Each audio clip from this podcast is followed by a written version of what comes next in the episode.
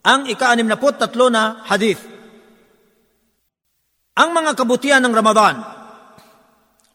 عن ابي هريره رضي الله عنه يقول قال رسول الله صلى الله عليه وسلم اذا دخل رمضان فتحت ابواب الجنه وغلقت ابواب جهنم وسلسله الشياطين Abu Huraira, sumakanya nawa ang kaluguran ng Allah ay nagulat, kanyang sinasabi, ang sugo ng Allah sa sallam ay nagsabi, kapag sumapit na ang Ramadan, ay binubuksan ang mga pintuan ng paraiso.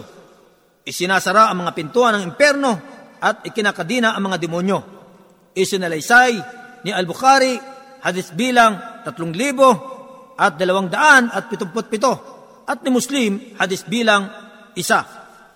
Ang tagaulat ng hadis na ito ay uh, nabanggit na sa hadis na ikalabing tatlo. Ang mga kapakinabangan sa hadis na ito. Una, kabilang sa kadakila ng buwan ng Ramadan ay ang pagbubukas sa mga pintuan ng paraiso at pagsasara sa mga pintuan ng impyerno. Kaya dapat lamang sa nais makapasok sa paraiso at uh, makaligtas sa pagpasok sa impyerno na salubungan ito ng mabuting gawain ng buong kasiglaan, kaliksihan at katapatan. Pangalawa, ang pagkakadina sa mga demonyo ay totoo at hindi ibig sabihin na ang pagkakadina sa lahat ng mga demonyo ay wala nang magaganap na masama at kaswailan sapagkat ito'y may mga kadahilanan maliban sa mga demonyo gaya ng likas na kasamaan ng sarili ng mga di magagandang kaugalian at mga demonyong tao.